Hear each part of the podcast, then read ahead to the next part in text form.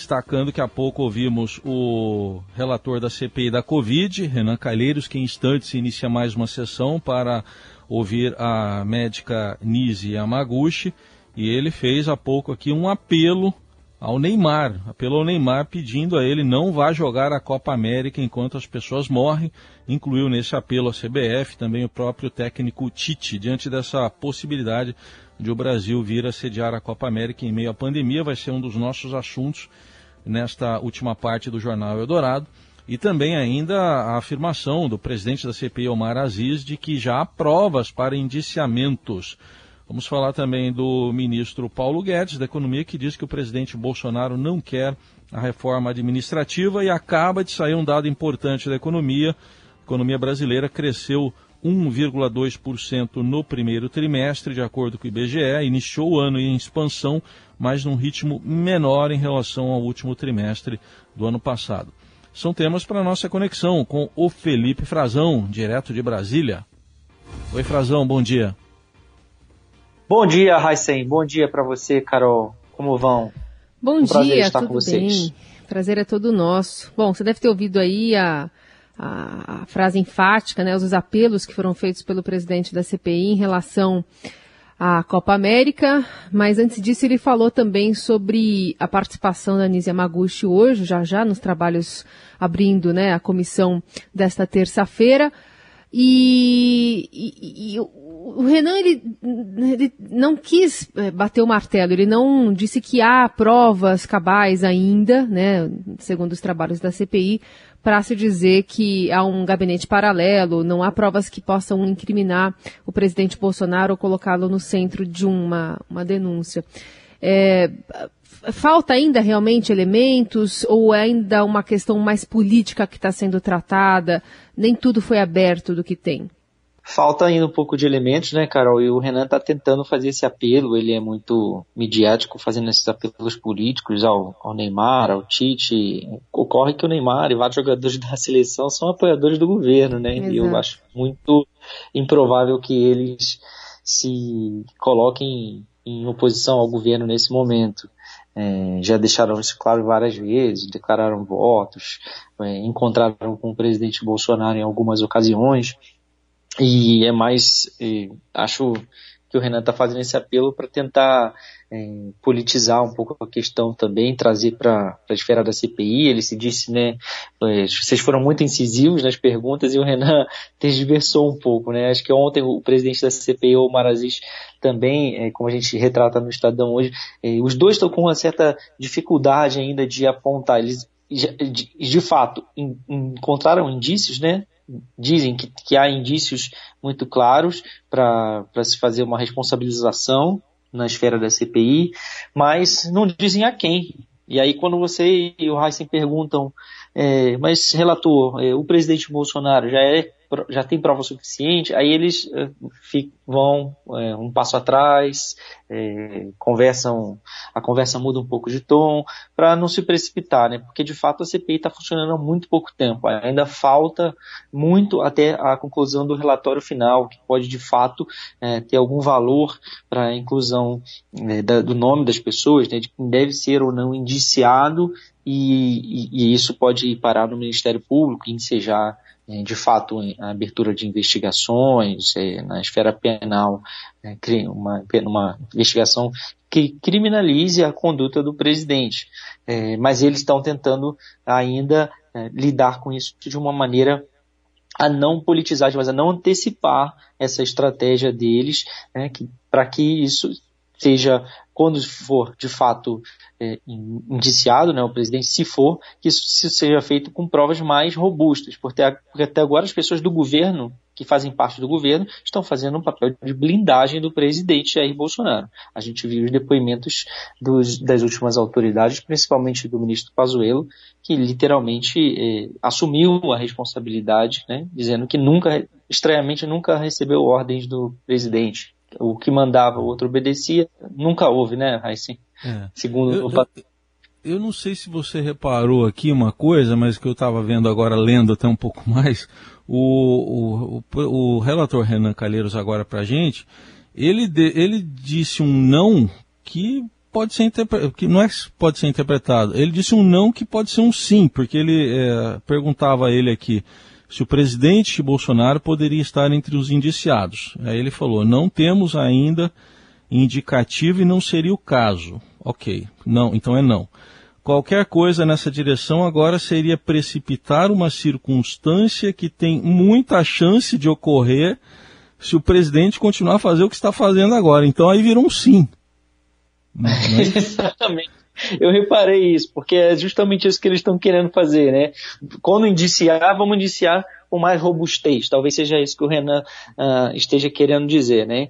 Se a gente se pusesse no pano hoje, no papel, em cima da mesa, quais são as autoridades que já temos provas de que, de, de, que a conduta, não só a prova testemunhal, mas conseguiram levantar documentos de que a sua conduta foi pecou por omissão ou por ação, e eu acho que eles avaliam que não dá ainda para colocar o Bolsonaro justamente porque ele está sendo blindado, os, os seus é, assessores, ou ex-assessores, né, como no caso do Pazuello, eles estão batendo no peito e segurando que foi tudo a gente que resolveu para o presidente. O presidente não se envolveu, o Ernesto Araújo também dizendo que nunca houve uma, uma nunca recebeu é, nenhuma demanda, que tudo era solicitado pelo Ministério da Saúde, o, dizia o ex-chanceler. Então, eu acho que é estratégico que o Renan está fazendo. Mas claro que como ele é muito perspicaz, né, e, e, nós jornalistas também, a gente coloca,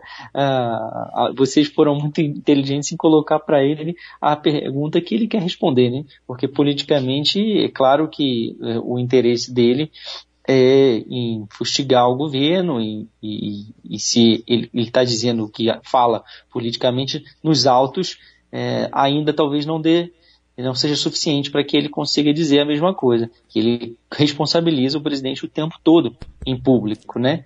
Nas entrevistas e tudo, mas talvez ainda falte é, robustez, provas documentais para colocar isso no papel e poder apresentar isso para as autoridades. E no caso da Copa América, ao é, se mostrar favorável à convocação do presidente da CB, CBF na CPI, também coloca uma pressão maior sobre os cartolas, né? Enfim, que não gostariam de ter um holofote negativo desse, imagino eu. É, e, mas acabaram atraindo, né, Carol? Agora não Sim. tem como mais tirar. A gente viu, eu estava acompanhando um levantamento da, das redes sociais ontem, feito pela Modal Mais AP Exata, e eles é, captaram né, que à noite é, de ontem houve uma, uma total de menções negativas de 68% ao governo e 38, 32 positivas e que em 72% das publicações sobre a Copa América aqui no Brasil é, havia sentimento de medo, de tristeza, de raiva, é, de desgosto e só em 7%, 7,1% postagens favoráveis assim, de comemoração de que a Copa América fosse realizada no Brasil.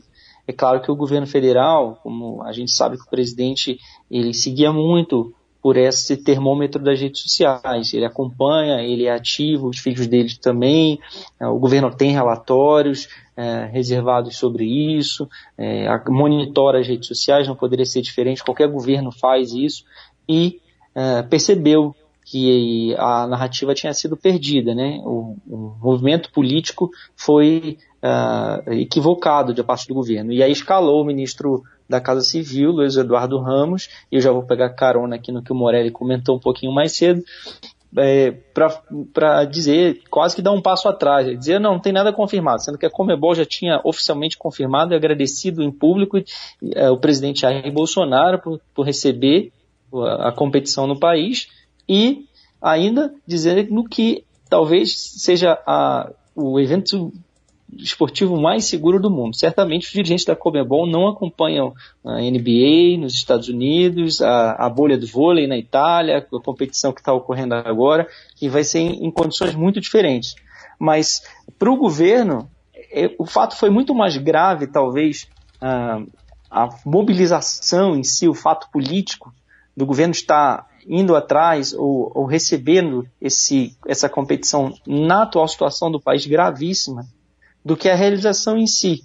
porque o argumento do governo é que nós já temos outros é, campeonatos é, continentais acontecendo no Brasil, já, já há delegações do exterior circulando no Brasil, dos mesmos países que, que a Copa América.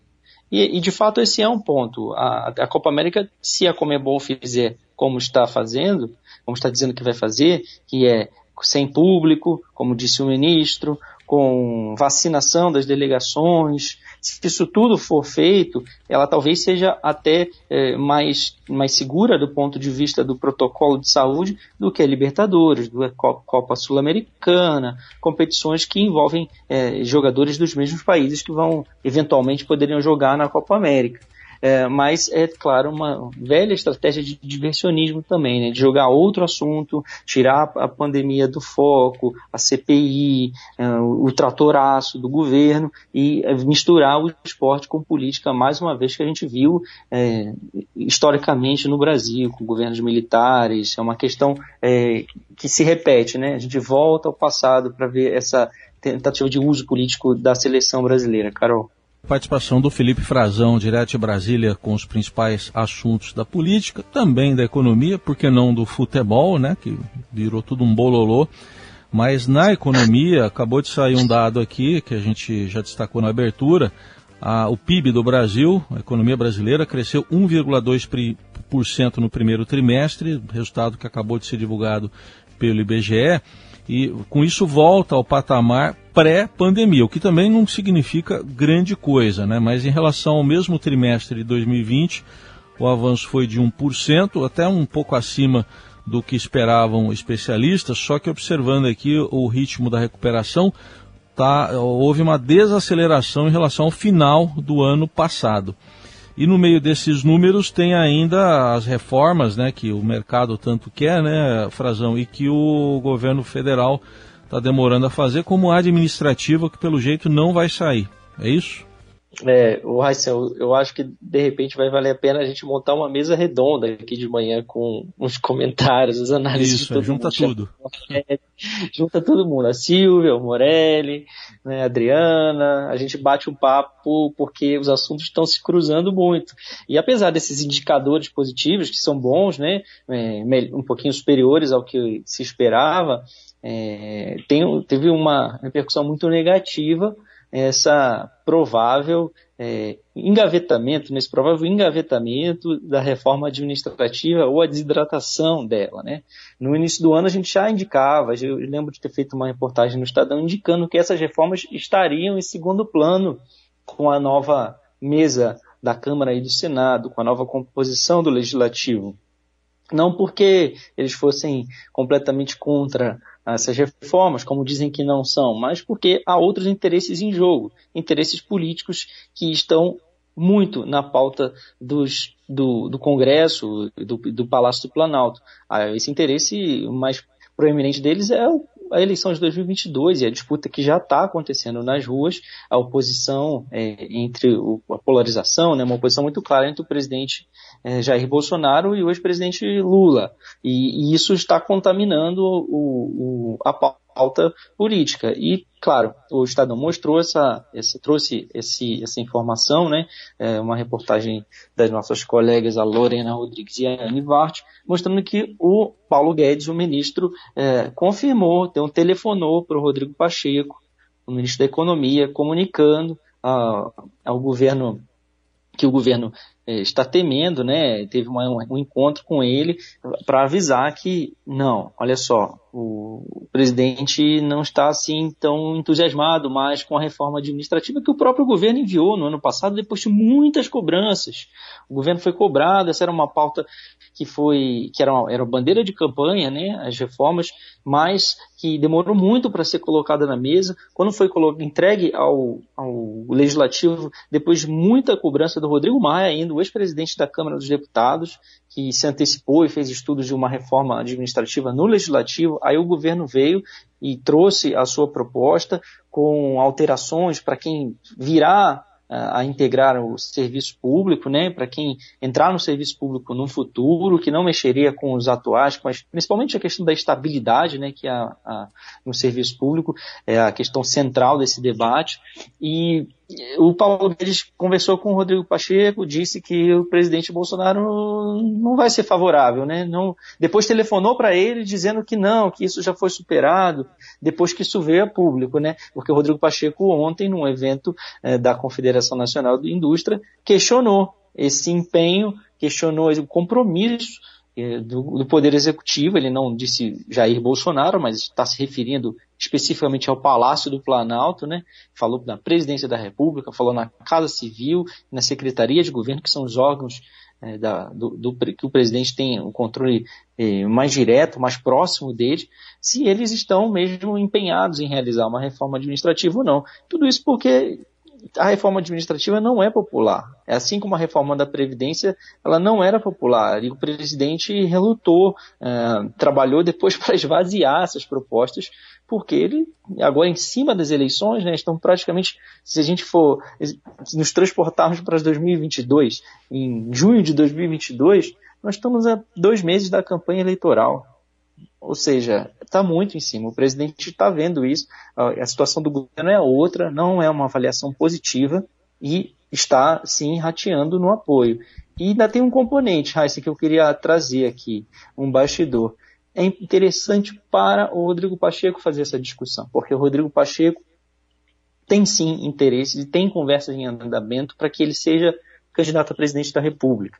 Ele andou reclamando que o nome dele não vinha sendo, testado em pesquisas eleitorais do partido dele atual, Democratas, ele está sendo assediado diariamente pelo Gilberto Kassab, o presidente do PSD, o ex-prefeito de São Paulo, ex-ministro, e conversa com ele diariamente para que ele migre vá para o PSD para ser candidato a presidente da República pelo PSD. E o PSD está se reforçando, está trouxe eh, o prefeito do Rio, Eduardo Paes, vai ter candidato ao governo do Rio, vai ter candidato ao governo de Minas, que deve ser, na, na cabeça deles, o prefeito Calil, de Belo Horizonte, que é muito eh, bem avaliado, e, e é um nome que eles querem ter, eles acham o nome perfeito o Rodrigo Pacheco, também de Minas Gerais. Eles querem que ele seja o candidato à presidência da República pelo PSD. Então há esse assédio diário a ele. E ele, claro, é, quer ver se, quer se colocar nesse debate assinando para o mercado, né? que é um, um setor importante que apoiou o presidente Bolsonaro e hoje já não está mais tão satisfeito com ele. Há esse movimento, sim.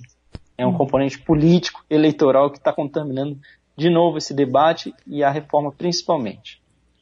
Bom, falando nesse contexto de 2022, tem partido começando a receber o desembarque da família Bolsonaro. Tem tanto a, a história sobre a filiação do, do senador Flávio Bolsonaro ao Patriota, mas também quanto o vazamento dos dados, né? Já que ele publicou a ficha ali com CPF, RG, endereço. Telefone, telefone residencial, né, Carol? O pacote é, completo. É não é a primeira autoridade que vai fazer isso, né? Que, que se descuida com isso. Tem lá todos os dados, tudo mais, mas é, isso é mais uma anedota, né? Ele certamente troca de telefone, tudo mais. E alguns desses dados é, são públicos também, não todos, né? Não todos. É, um descuido e mostra um pouco que, essa situação, né? Que, que a gente viu ontem, o vazou um vídeo nas redes sociais da, da Assembleia, né, da reunião que foi feita no, pelo comando do partido, do Patriota. Uma bagunça, Carol, uma confusão. Parecia uma votação de escolar. Uma votação simbólica, todo mundo levantando a mão, as pessoas abandonando a reunião no meio, porque o Adilson Barroso está, o presidente do Patriota, que é praticamente desconhecido na, na, na, na, cenário político nacional, ele, as pessoas não vão se lembrar, não vão ligar quem ele é, porque ele comanda um partido nanico, muito pequeno, e que está se atropelando, se desfigurando para receber a família Bolsonaro. Aliás, já se desfigurou, né? Ele, em 2018, ele fez essa transformação, transformou o Partido Ecológico Nacional, chamava PEN, em Patriota, alterou o estatuto, alterou o programa para receber a família Bolsonaro, depois tomou um balão, foi traído, largado no altar. E, e o Bolsonaro acabou sendo convencido aí para o PSL. E agora ele se torna a principal alternativa do presidente Bolsonaro, fazendo eh, esse movimento mais uma vez, destituindo, eh, alterando a composição da cúpula do partido para que a família Bolsonaro entre entre e assuma o, o comando para as eleições de 2022. É, é, mais um partido que isso mostra, que esse vídeo é muito interessante, porque ele mostra que o partido não vale de nada. É só uma estrutura, um cartório para que os candidatos se apresentem. É, por isso que é, precisamos sim de uma reforma política que diminua o, o, número de partidos, isso que fiquem no país só os partidos que de fato tenham programas, tenham filiados, tenham uma, uma contribuição à sociedade e representatividade também. Talvez para ele seja interessante só isso, porque há uma cláusula de barreira vigente que está reduzindo o número de partidos. A gente teve fusão nos últimos anos, o Patriota conseguiu passar raspando, ainda está existindo, mas talvez seja a salvação do Adilson Barroso. Um partido que é administrado para ele, por ele, para a família dele, com verba pública. Isso é fato notório há vários anos que ele distribui verba pública do partido entre familiares agora e ele pode conquistar a sua existência por mais, por mais um tempo se conseguir filiar o presidente, como conseguiu filiar o filho senador Flávio Bolsonaro. Muito bem. Felipe Frazão, dando uma análise aqui final sobre os assuntos importantes desse dia, quando também já está para começar os trabalhos lá na Comissão Parlamentar de Inquérito, né? Sobre a Covid-19, sobre a atuação do governo na pandemia, a gente segue de olho também. Frazão, obrigada por hoje, viu? Nos falamos amanhã. Obrigado, Carol. Um abraço, Raíssa. Um abraço a todos os Valeu. ouvintes.